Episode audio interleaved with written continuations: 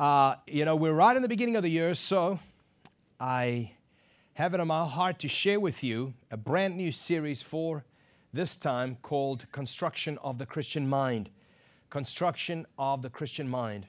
And so I wanted to mention that because I want you, I want you to stay tuned, as I know that twenty twenty-one hangs upon the state of your mind, the state of your thoughts, your ability to discipline them, to renew them, and to cause them to think scripturally.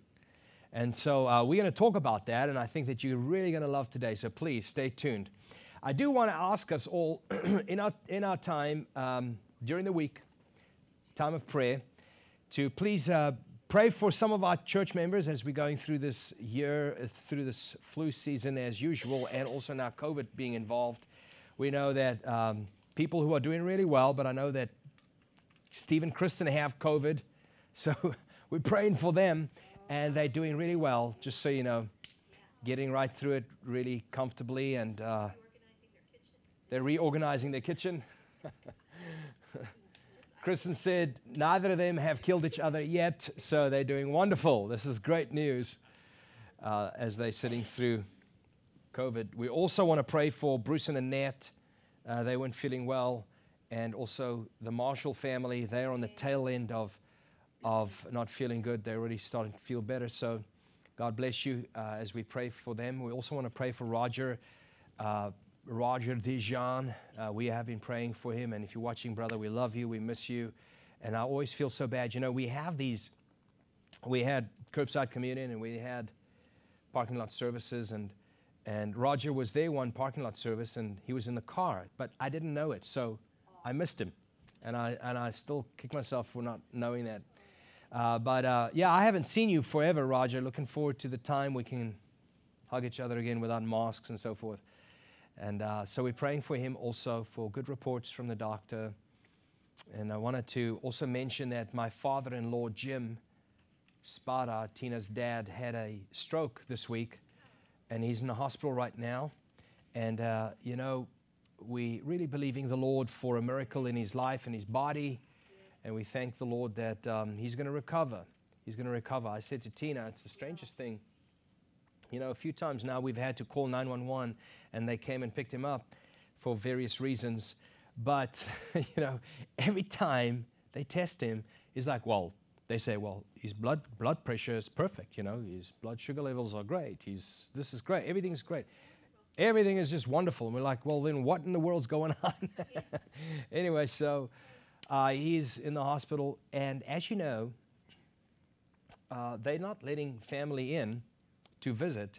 Anyhow, we prayed about it yesterday, and Tina has to really go and uh, do some, um, have some meetings with him and uh, praying with him, but you know, they actually let Tina in yesterday for much longer than what they even allowed her to uh, be in on, on day one. And then also four for four hours, yeah. I mean, they were they initially said, okay, come in and uh, be there for thirty minutes, do what you have to do. And then, anyway, they let her stay there for four hours. Can you believe that? Yeah. And, um, you know, he's a witty guy. You know, when the... Um, I've got to tell this, though, I think, uh, just so you know, I mean, Jim is just a really, really nice man, nicest man you'll ever meet. And so we, we called nine one one, and they came in one night, and uh, he, he, by the way, as frail as he is and he's aged, you know, he had COVID, and he got through it really, really easy. He had a two-day cold. But anyway, so the, the, the paramedics are in there, and they, you know, they ask questions like, what year is it? You know, he's like, oh, it's two thousand one. Okay, where do you live? You know, and he's giving all these strange answers. They go, okay, wait, okay, where do you live? So he says, he says, Crete. He goes, who's the president? He goes, Trump. And then they say, they say, okay, who's? Uh, they go like, where are you right now? He goes, give me a hint. Anyway, uh, we pray for him. So let's pray for everybody that needs prayer, right? There are quite a few of them. Father, we just thank you for our church family, and I thank you, Father God, for your healing power that flows through them. Thank you for Steve, for Kristen, for Bruce, and for Annette, for Andre, and for Vicky, and for the kids, for Jim, the stroke. We pray, Father God, that um, Roger Dijon will get a report that he has no cancer at all. He's cancer-free. We pray for this, Father, in Jesus' name. Amen. Amen. Amen. As we stand on the front end of a brand new year, uh, in light of the year we just had, we can have an anxiety attack right there and then as to what could happen. But I have some really, really good news for you, that as we look at the construction of the Christian mind, we will know uh, that we can live in the peace of God throughout the whole entire year, because we are not under the circumstances, we're above the circumstances. Circumstances don't rule us. Uh, our King Jesus rules us, amen? And so, your greatest possession is not your four oh one k, is not the gold or your Bitcoin. Your greatest, greatest possession that you have in this life is what? Your mind. Now, I know we can debate this issue, but today I want you to view it from this perspective, that whatever captures your mind captures your heart. Whatever captures your heart controls your life. And whatever captures your heart doesn't just determine this life, but it determines your eternal life. So whether it be your eternal life or this life or your heart, it all hangs on where your thoughts are at and what happens between your ears. Whatever controls your thoughts controls your life. Your feelings are formed by the thoughts you currently have. Thoughts of hope or thoughts of fear. Thoughts of love and acceptance or thoughts of anxiety and rejection. They all determine your emotional state. Thoughts of bravery, thoughts of cowardice determines how you feel. Whatever happens here happens everywhere else. People's bodies are at times crushed and sickly because of what happens here between your ears. Your mind is your greatest possession in this life. Our emotions, our beliefs, but on top of that, from beliefs comes convictions, and, and from convictions comes our actions. You see, there's a difference between an opinion and a conviction. An opinion is something that you will debate all day long, but a conviction is what you will live for and is even what you will die for. And so whether it be our emotions that oftentimes turns into a belief, and our beliefs that eventually turns into a conviction that you will live for or die for, and what you act out, all of that hangs on what happens right here. You don't have a thought because you're anxious. You're anxious because of the thought that you have. If you're walking down a dark alley, downtown midnight, and your mind just starts imagining all the bad things that possibly could happen, suddenly anxiety strikes your nervous system. So you don't have anxiety because, well, let me say it this way. You don't have uh, thoughts because you have anxiety. No, anxiety comes because of the thoughts you have. That means if you want to do, well, let me say it this way. Just like the idea precedes the invention, so the mind, the thought life, precedes the actions that you have in your life. If you want to do the right things in your life, you have to first have the right thoughts. You have to have the right mindset. And that's why I want to talk to you about the construction of the Christian mind, the construction of a renewed mind in the Christian's life. If you want to do what is right, you have to first start thinking the right way. And one of the most important things you and I can do as we stand at the front of this new year is learn how to guard our thoughts, how to cultivate our thinking processes, and how to renew the mind that we have. You see, the Word of God speaks to us with great clarity and persistence about our minds and our thought life. We are told in Scriptures to renew our minds, to have a mind stayed and fixed on Him.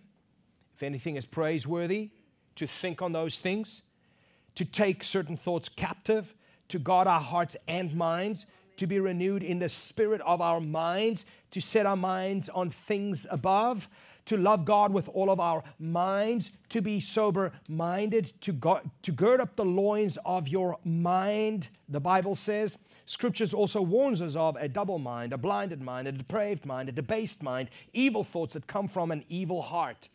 So the Word of God makes a much bigger deal about our thoughts and our minds than what we think. And we have to be aware of this because ideas have consequences. Communism, socialism, Darwinism. All, all ideas have consequences. Capitalism. There are things that happen because of the thoughts people have in their minds. They play it out. They build because of it. So the question that I want to ask right now is, what does God have planned for your twenty twenty-one? What is God's plan uh, for this next year? I know this, though, if you zoom out, I don't know about the very details of all things, but I know if you zoom out, we know, if we look at scriptures, that God hasn't necessarily called us to be successful. You'll find some of the most successful people, Larry King, on their six, sixth marriage. I mean, how is that successful, Larry King? It's not. You see, how is it successful if you gain the whole entire world, but then you lose your soul? We have to look at things from a sober scriptural perspective. There's no other way to see things soberly than see, seeing things scripturally. So what does God have planned for the twenty twenty-one, for the year twenty twenty-one? In your life? Well, I can tell you this, that He doesn't necessarily plan you to be, He doesn't necessarily call you to be successful. It doesn't mean you can't be successful. It just, that's not God's priority in life. He calls you to be faithful to Him, to be found faithful. But beyond just being faithful, He also calls you to be fruitful in His kingdom. You were made and you were saved, created in Christ Jesus unto good works for His glory. It's, it's clear. Our purpose is simple. It's out there. It's on the, on the pages. All we have to do is read it and now actually believe it. We live for His glory alone. That's why we have not yet been killed and taken to heaven. He has a purpose for His kingdom, and you're in it. So the year twenty twenty-one is prescribed for you. You are called to be found faithful and to be found fruitful. However, we will neither be faithful nor fruitful if we go through this year with untrained, undisciplined, and unrenewed minds. As a matter of fact, having an untrained and an unrenewed mind guarantees a horrible twenty twenty-one. Even if the stock market is a home run in twenty twenty-one, even if the news media becomes completely free, so you can say whatever you want, no matter, no matter how wonderful twenty twenty-one is, if you don't have peace, if you lose peace, you lose everything. And the Bible says in Isaiah chapter twenty-six, verse three, you keep him or her in perfect peace whose mind is stayed on you. You see, the, perf- the person in perfect peace, kept by God in peace, that person is the person not who has favorable circumstances, but the one whose mind is fixed on God. That's the one who will find peace in twenty twenty-one, no matter what happens. I don't care if twenty twenty-one is twenty twenty on steroids. You will have peace if your mind is stayed and fixed on God and, the, and things of God. Because you and I know too many people who have favorable circumstances, but no peace. So the bottom line is, your twenty twenty-one experience hinges on what happens in your mind. If it's fixed on the things of God, peace will be yours, no matter the circumstances. So the multi-million dollar question today is, how do I cultivate the mind of a faithful and fruitful Christian? How do I cultivate this renewed mind, and how do I keep it, and how do I cause it to be disciplined? That is what this series is going to be about. And today, we are doing only part one in the entire series. So please, stay tuned and stick with it, because I believe that this is the game changer for your twenty twenty-one. This is the hinge upon which twenty twenty-one swings. So the multi-million dollar question, how do I cultivate a mind of a faithful and fruitful Christian, is a few things. I'm going to share one with you today. And the first thing is, do not believe every thought you have. Do not believe every thought that comes across your mind or that comes from the inside of you. Don't believe everything you feel or think, because we have this tendency to believe a subjective truth long before we tend to believe an objective truth. What is the subjective truth? The subjective truth is the truth that comes, that's subject to my opinion, my experiences, my thoughts, my feelings, my tendencies. So let me say it this way. It's much easier to believe a feeling than what it is to believe a scripture. You tend to believe a subjective feeling long before you will embrace an objective fact or truth. It is much easier to believe a feeling than what it is to believe a fact that goes contrary to the feeling that you currently have. And this is the problem with society today, if you think about it. Everybody has their own truth, and their own truth was constructed by how they feel. People's truths are based upon their own personal feelings and their subjective experiences that they've had in life, et cetera. It's completely divorced from what Scripture says. It is completely subject to how they feel. So, my point is, it is easier for you and I to believe a feeling than what it is for us to believe a scripture. But we have to turn that around in order to have a sound mind. We have to learn to believe a scripture no matter how we feel. Now you're sane. The insane person is the one who rejects truth in order to embrace emotion. You cannot be led by your feelings and the Spirit of God at the same time, because your feelings are for most part contrary to the Spirit of God. That's why Jesus said, if you want to be my disciple, what do you have to do? Deny self. If you want to follow me, you have to deny self. And now, I mean, how many people feel like turning the other cheek when somebody slaps them? No, you don't feel, you feel like slapping them back, right? You see, you cannot be led by your emotion, your feeling, and the scripture at the same time. So the moment you are led by your feelings, like, who wants to pray for their enemies? Oh, God bless that person who hates me. Who wants, who feels like, nobody feels like doing that. And again, you cannot follow a feeling and the presence of God at the same time. To follow the leading of the Holy Ghost, for most part, is you having to deny self. So do not believe every thought you have. You should not believe every thought you have because of where those thoughts come from.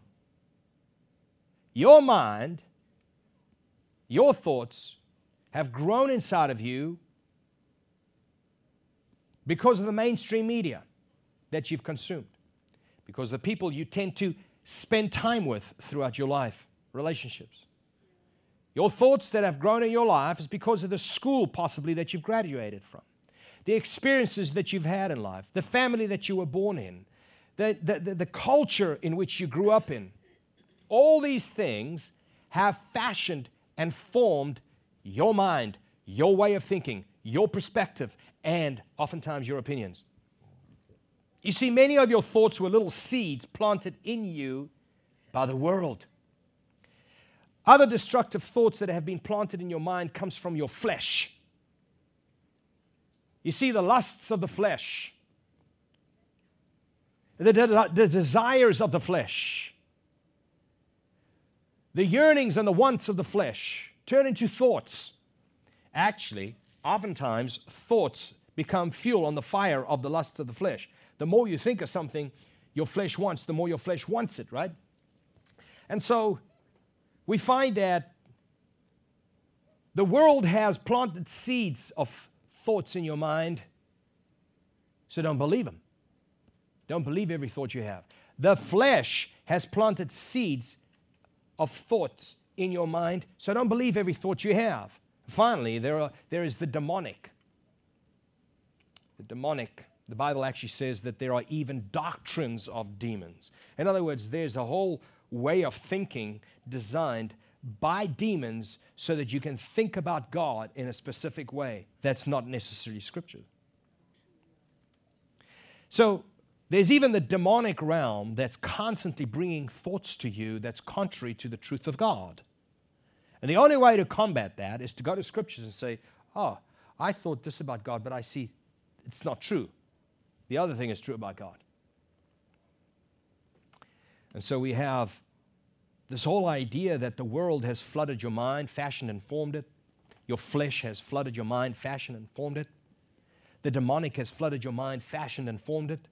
So don't believe everything you think. Stop believing your thoughts always. Another reason why you should not believe every thought you have is because every one of us suffer from a degree of mental illness. We do. I said to somebody on Facebook the other day, because he was posting such crazy stuff, and I said to him, you know, if somebody had to ask you, Dave, it's not Dave Zidek, it's another Dave, actually. He actually lives in, Euro in, in England. Uh, he used to be a pastor with me in South Africa. And uh, he might be watching. Hey, Dave, I love you, brother. He's a very fun guy, though. But he's so British. Um, so therefore, he's not funny to most people in the world, except for people like me. But uh, he's been posting so many, so many crazy thoughts. I said to him, Dave, if somebody had to ask you if you're suffering from, from, from insanity, your response would be, no, I'm not suffering from it. I'm actually quite enjoying it. You know? Mm.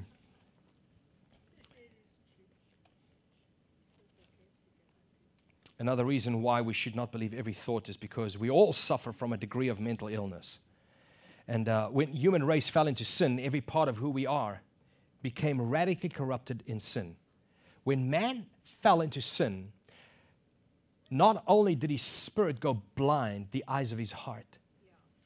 His understanding went blind. And, and he, his emotions were just corrupted. And his will became crooked.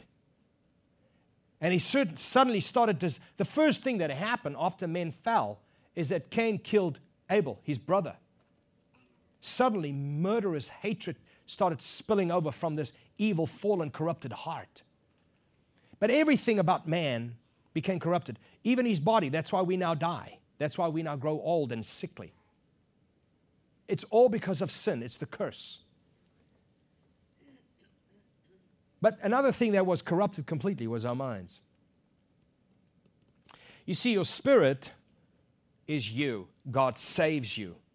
Your soul, your spirit has a soul, which is a will, mind, and emotions. Your spirit, therefore, you have emotions. You are not your emotions. You are your spirit, and you have emotions. And they have to be renewed. You were saved.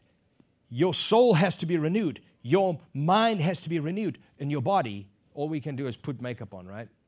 A little bit of Botox. That's all we can do with that. We can't fix it. It's just dying. It's growing older and it's winding down. But the mind has to be renewed. But you, your spirit, God saves you eternally. It's brand new and will live forever. But when you got saved, your mind wasn't immediately just clean and sanctified. No, it has to be consistently renewed. How do you renew it? The Word of God. The ways of God.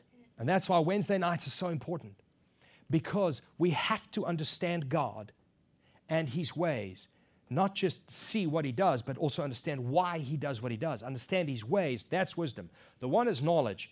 Oh, I have knowledge about, I have knowledge about what God just did. But do you have wisdom? Why do you believe God did what he did? Can you see beyond just what you're looking at? So I want us to make that a New Year's resolution. I know that um, it's going to be life-changing for those who take it serious. You see, we wouldn't have to have renewed our minds if our minds were not first corrupted by sin. That's why the Bible tells you to renew it. When you got saved by the grace of God, your mind wasn't immediately sanctified and rectified. So as a matter of fact, the Scripture outlines the fallen state of our minds. It speaks of men having deluded minds. Scripture speaks of men having depraved minds, sinful minds, dull minds, blinded minds, corrupt minds. Scripture clearly teaches that sin has broken our thoughts, our minds, and continuous sin, according to Romans chapter one, will cause you to end up having a depraved mind, which is the mind that cannot distinguish between good and evil and starts calling the things that are good evil and the things that are evil good. That's a depraved mind. So I'm mentioning this entire list of mental defections to build a case against the idea of you trusting your thoughts. Don't believe every thought you have. Jeremiah seventeen verse nine says, the heart is more deceitful than all else and is desperately sick. Who can understand it? Your heart and your mind's connected. But the heart is so sick, the mind can't even understand the heart. This verse is telling us that we have this intrinsic ability to lie to ourselves constantly, and then to constantly love believing the lies we know we tell ourselves. Some people go in the mirror and they go like, you're beautiful. Really? Stop. You know, I tried that the other day before I got my hair cut in the morning, and, and I thought, no, you're lying. You know, we love lying to ourselves and then believe those lies. I lie to myself, you lie to yourselves, and for you to say that you aren't is you lying to yourself even more. You see, we, we tell ourselves uh, that things are not bad when, in fact, they are. We tell, our thing, we tell ourselves that things are better than what they really are. We tell ourselves that we are doing just fine when, in fact, we're not. We tell ourselves that it is no big deal when, really, it is a big deal, like sin. We tell ourselves that things are a huge deal when, in fact, it's not. We're all deluded in that way. Why do you think people don't live for God? Because they're lying to themselves, thinking that they can get away with that.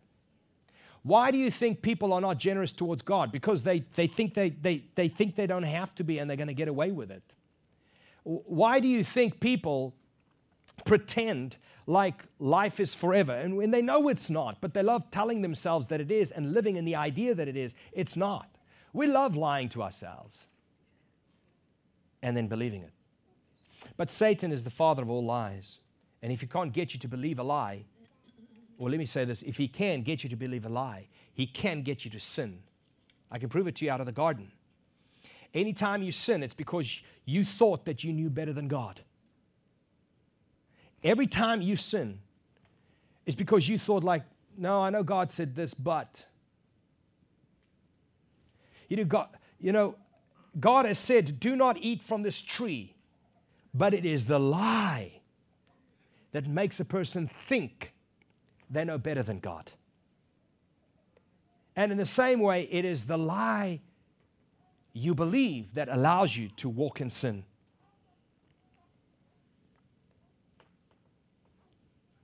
You have to learn to question what you think and what you feel. And you question it with scriptures. Does the Scripture say what I am currently thinking? Is it God's, is it God's way, the way I am now thinking? Is this God's way of thought? He said, my thoughts are higher than your thoughts. That's why my ways are higher than your ways. But what we can do is we can look into Scriptures and see His thoughts. And even if we don't understand them, we can submit ourselves to them in faith, knowing that God is good. Here is another reason why we should never believe every one of our thoughts. I've given you a few now. First is because of where our thoughts come from, which is our flesh, the world, the demonic. Secondly, is because every one of us suffer from a degree of insanity because of sin. And thirdly, it's because we only see what we are looking for. This is true for me. This is true for you. You only, you only find what you're really looking for. You see, you diligently look for the upside of the person that you really love, while you diligently look for the downside of the person that you do not like. I mean, we have literally millions upon millions, tens and tens of millions of people in this nation who operate in that one hundred percent. All you need to do is go to social media or the news. You already know that guy has not one good thing to say about the other guy. And he will weekly, nightly, on his T V show, only talk about what he finds evil about the other person, right? Because he doesn't like him. And then you find the other guy who will, on a daily basis, speak on and on and on about how wonderful this person is, no matter how many downsides that person has, because of the, the fact that they like him. You and I are the same.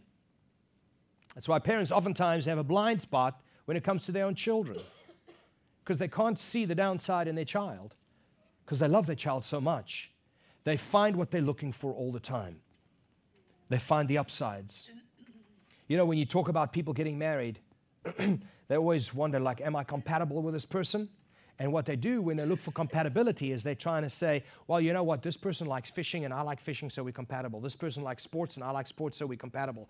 That person loves, that person is uh, uh, uh, politically this this way persuaded, and, and, and I'm, I'm the same way, and therefore we're compatible. And they look at all their samenesses. They look at all the things that they are the same in and the things they, the similar likes and loves that they have, and they think they're compatible. They look, the one, the one guy, the guy looks at the girl and says, I love this and this and this about her. I want to marry her. And the girl looks at the guy and she says, I love this and this and this about him. Therefore, I want to marry him. And they think that they're compatible. But you see, when they get divorced, they don't get divorced over the fact that they loved all these things about each other. They get divorced over the fact that there's this one thing I can't handle. There's this one thing about her. It's a downside I just cannot stand. I'm, I'm done. I'm out. So compatibility has nothing to do with all the strengths a person may have and all the similarities you may have with another person. It has to do with the one thing, the downside. Can you live with that person's downside? If so, you are compatible. If you cannot live with their downside, no matter how beautiful and how many upsides they have, if you cannot live with their downside, you are not compatible. And so a big reason why we should never believe our own thoughts is because we only see what we are looking for based on how we feel about that person or that situation. You see, because of our biases, we all have blind spots, and we might be looking at something and not seeing it for what it is. Something very interesting that I found this week is there's such a thing as the optic nerve. The optic nerve is in your eye, and it is the nerve that carries messages from the retina to the brain. So it goes from the retina, and it sends to the brain what the eye is looking at. But studies show that there are actually more messages coming from the brain forward than from the eye backward. That means your brain is telling you what you are seeing more than what your eye is telling your brain what it is seeing. Your past experiences, logged and filed in your mind and your memory, in your brain, has a staggering impact on how you see what you're looking at. Because the moment you look at something, your brain is telling you, don't forget, don't forget, don't forget, this is what you are actually looking at. This is what you're actually seeing.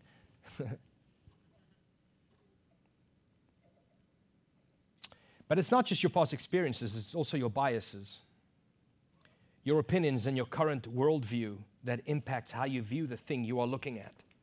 This is why you can have five different eyewitnesses explaining the same incident in five different ways. There's a car accident, there's five witnesses, and each one of them have a different story. Why? Because they only saw what they were looking for, or they saw what their brain was telling them they were looking at instead of what their retina was telling their brain was happening. I've discovered this truth about people since I've been in the ministry a very long time, and I've been in youth ministry uh, also a very long time. I was. And one thing about youth ministry is you always get the truth, don't you? It's like, okay, why don't you tell me how you really feel? I, like too much, too much truth. Back off, teenager. Don't tell me exactly how you feel about me. Can you please lie a little bit? All right. So one thing I've, I've noticed about teenagers, or actually about people in general, human nature, is this. Watch this. People do not see life as it is. People see life as they are. You don't see things for what it is. You see things for who you are. Based on who you are is how you will see that thing. Jesus said it this way. He said, you judge as you are. You're guilty of the very thing you're judging. That's why you will find people who always are saying, uh, let me not use that example. People who are always accusing other people of something is usually because they themselves are guilty of it. You'll find people who are making laws oftentimes are the ones who don't live by those laws, right? And uh, people who want to put other people in prison because of marijuana are the ones who smoke in it, right? People who are pointing racist, racist are usually the racist. That's always, a person that is guilty of something is always trying to find everybody else guilty of the same. There's some psychological thing that happens there, for one, is they feel better about their own, their, their own selves, right? When they can prove that everybody else is the same as them. But this is the point. The point is that the cynical person will see life from the perspective of his cynical mindset. Because he has a cynical mind, he is cynical about everything he sees. He doesn't see life as it is. He sees life as he is. The unrenewed mind will see life from a worldly perspective. Hey, party here. Hey, party that. Yeah, you can do that. Ah, laws are made to be broken. You know, like they, they live for pleasure. They live toward the flesh because of their renewed mind. So they don't see life as it is, short, a passing shadow. And you should, you should cry at, at, at a birth, and you should rejoice at a funeral. They can't see those things because their minds are unrenewed. By the way, the Bible says to do that, right? Uh, you know, you need to weep at a birth, and you need to rejoice at a death. But we do it the other way around. But the person with the unrenewed mind lives toward pleasure, lives toward false hopes, lives towards this world, lives toward the flesh, because he doesn't see life as it is, short. He sees life as he is, unrenewed. Then you get the person with a renewed mind. He will see life from a scriptural perspective, and he will live life with an eternal goal, eternal rewards in heaven. I will stand before him very soon. Life is short. This life is for His glory and not my pleasure. You see, how do people view life that way? It depends on who they are and the mindset they already have. Folks, I can't tell you how important it is for you and I to have a renewed, disciplined, sanctified, scriptural mindset as we enter twenty twenty-one. Because the undisciplined, unrenewed, worldly mindset is an accident looking for a place to happen. I don't care how wonderful twenty twenty-one is going to be. You will have a horrible year if your mind is undisciplined, unrenewed. So finally, for today, what I want to do, after I've built the case over the fact that do not believe every thought that you have. Do not buy into your feelings, for heaven's sakes. That's the first. But finally, today, I want us to look at what it means to have a sober scriptural mindset about ourselves. Who are you? Whose are you? Why are you? What do you, what do you believe when you look at self? When you think of self?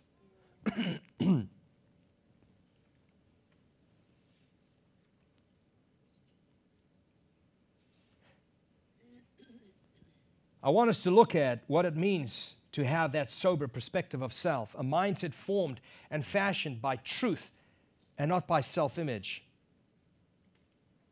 or deceptive self-image. You see, every week I stumble across memes. I, I'm one for memes. I love memes. I'm going to have a library one day of memes.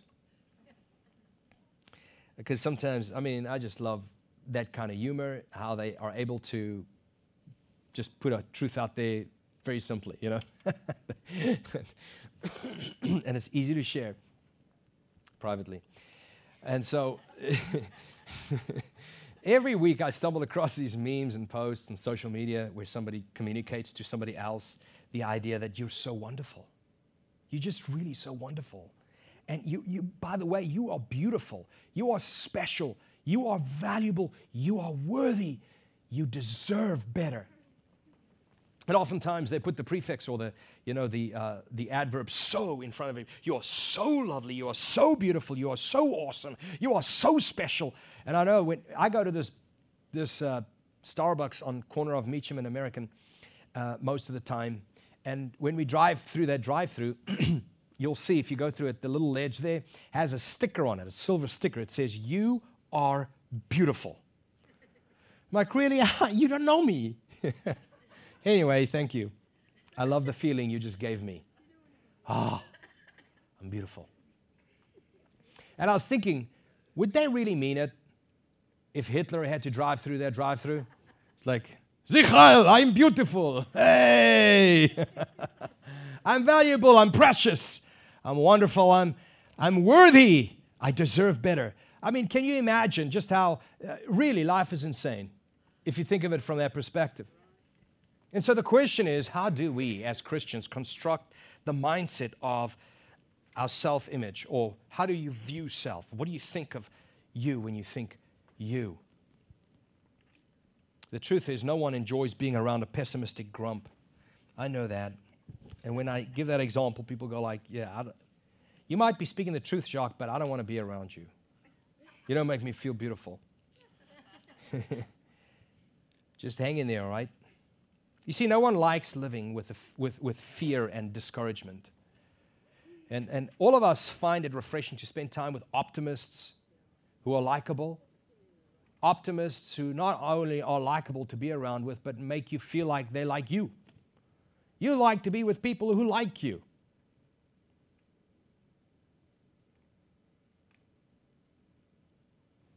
And there's enough misery, sorrow, sadness, and suffering all around us. I get that.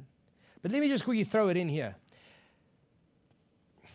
Ministers who know how to draw a crowd do this. They, they, this is common knowledge.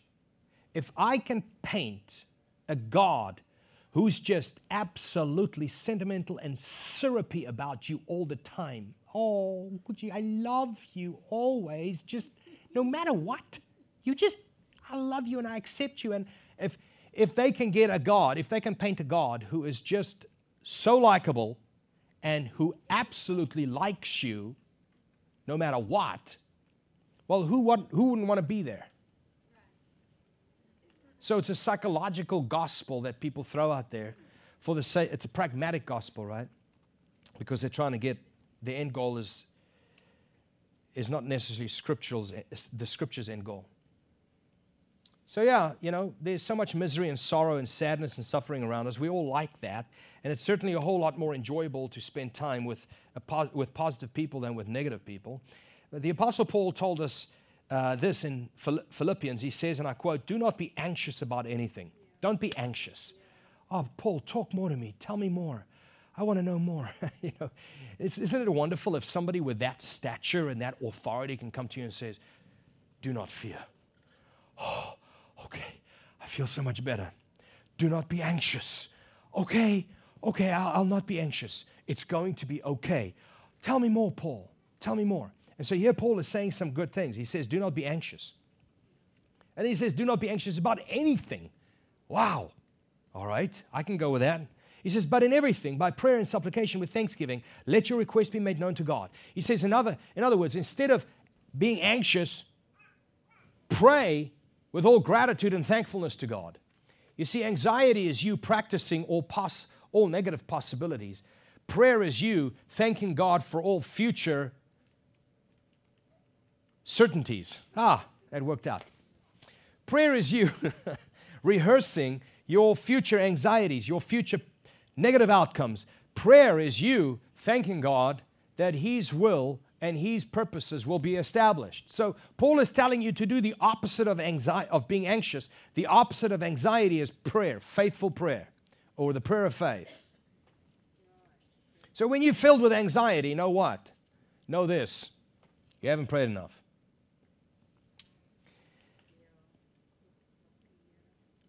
So he says, do not be anxious about anything, but in everything in prayer, by prayer and supplication, with thanksgiving, let your requests be made known to God. And then here, this is what will happen. And the peace of God, which surpasses your understanding, will guard your heart and your mind in Christ Jesus. Oh, what a promise. Thank you, God. I love hearing this. A little later in that same chapter, he writes, quote, whatever is true, whatever is honorable, whatever is just, whatever is pure, whatever is lovely, whatever is commendable, if there is any excellence, if there is anything worthy of praise, think about these things. Put your mind on these wonderful things. These are very encouraging scriptures, but this is not, however, the same as the syrupy sentimentality that drips off of your Instagram feed on a daily basis, right? The problem with all of these syrupy statements, you're beautiful, you're worthy, that are filled with warm and fuzzy sentimentality, is that it is not necessarily rooted in scriptural truth. It's just, it's just fluff. There's no truth. It's not rooted in truth, right? God's Word gives us the following descriptions in order to help us think properly, properly what we as humans are by nature. So here's the goal, okay? And we're coming for a landing. God wants you to have a sober mind about who you are. That's where you have to start. In order to have a renewed mind, a mind a Christian mind constructed by scriptures, you have to start here having a sober mind about who you are. So let's look at what the Bible does, which is brilliant. It is genius how the Bible lays out who you are, because you'll see the outcome of the truth about you brings you to a very, very healthy and secure place. As opposed to lies about you that you pick up at Starbucks' drive-through window, those that aren't rooted in truth brings you to a very unhealthy place, all right? So here we go. Watch this. God's Word gives us this following description about ourselves, our human nature. It says, there are none righteous, not one. None does good. Yeah, but he wrote this before I was born. Yeah, yeah, right. Nope. No one. Speaking of human race from beginning to end, Romans three, ten and twelve. The Bible says, all we like sheep have gone astray. All of us. Isaiah fifty-three, six. The Bible says, the whole head is sick and the whole heart faint. From the sole of the foot even to the head, there is no soundness in it, but bruises and sores and raw wounds. Isaiah one, verse five and six. The Bible says the heart is deceitful above all else. And then it says this, it is despicably sick, or desperately sick. Who can understand it? Jeremiah seventeen, verse nine. The Bible says you were dead in your trespasses and sins in which you once walked. And by nature, children of wrath, like the rest of mankind. So right here in Ephesians two, verse one and three, it says, all of mankind, all of mankind, by nature, are children of wrath. And you're part of that. And then the Bible says, you were at, uh, you were at that time uh, separated from Christ, alienated from the commonwealth of Israel, and strangers to the covenant of promise, having no hope and without God in this world. Ephesians two twelve. Without God, no hope. That's you. That's me. Wow. We don't seek God. We don't seek righteousness. We don't do good. There's nothing good in us. We're like sheep. We've gone astray. We're, our heads are sick. Our hearts are faint. From the head to our toes, there's nothing sound in us. We are bruised. We are sores. We are, our, our whole nature is raw, is a raw wound with pus coming out of it. We, our hearts are deceiving us.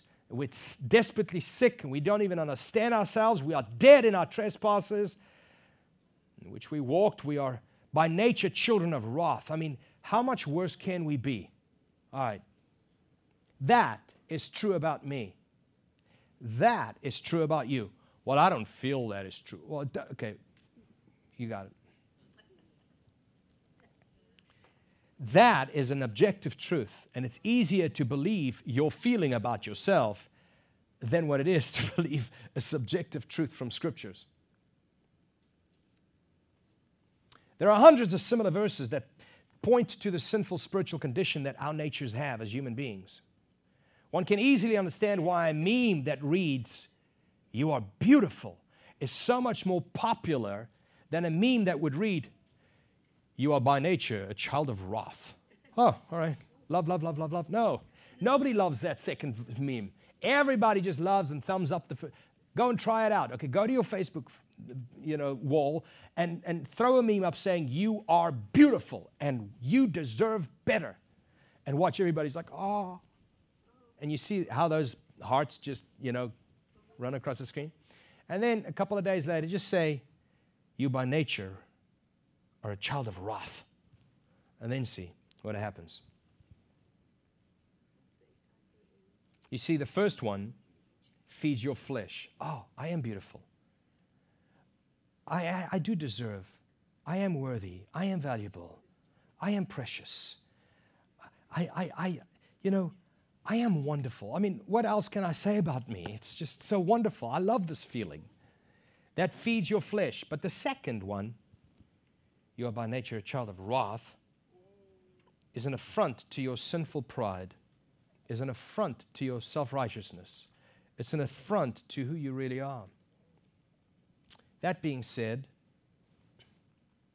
Scriptures gives us astonishing description of how God views us who have been united to Him in Christ Jesus. Scripture tells us that even when we were dead in our trespasses, God, who is rich in mercy and love toward us, made us alive together in Christ Jesus. Ephesians two five. We are now the apple of His eye. Zechariah two eight. We are now jewels in God's crown. Zechariah nine sixteen. Believers are sons and daughters of the Almighty King.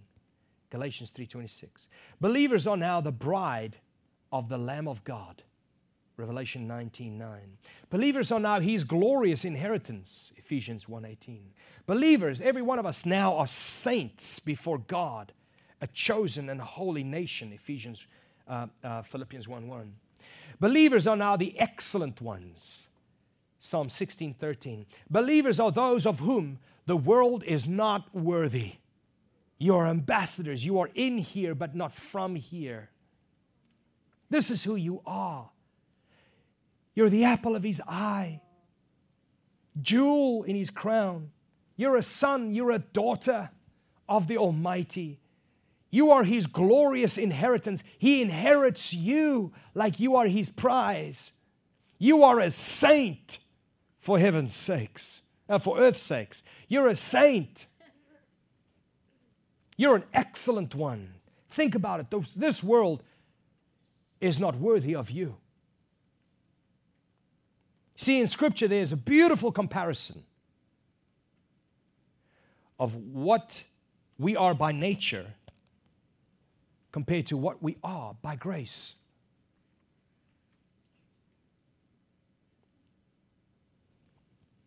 Viewed only from the side of the fallen nature, if that's the only perspective you have of yourself, then you would end up being hopelessly pessimistic, fatalist perspective.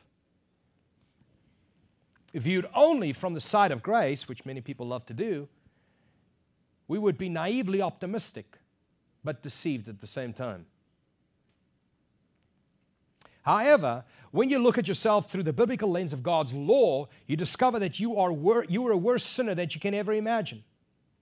When you look at yourself through the lens of Christ, the New Testament, grace, you realize that you are more loved than you ever hoped to be or deserved to be. So for us to look at ourselves through the perspective of the law and grace is the only possible way for us to get the real view, sober view of who we are in this life. There is so much more comfort in that sober and clearly defined affirmation than in any empty shell of manufactured positive thinking, positive thinking, positive thinking. Let's confess it more. Let's, con let's say it again. Let's say it again. Say it five times. Say it ten times until you believe it. You see, that's pagan.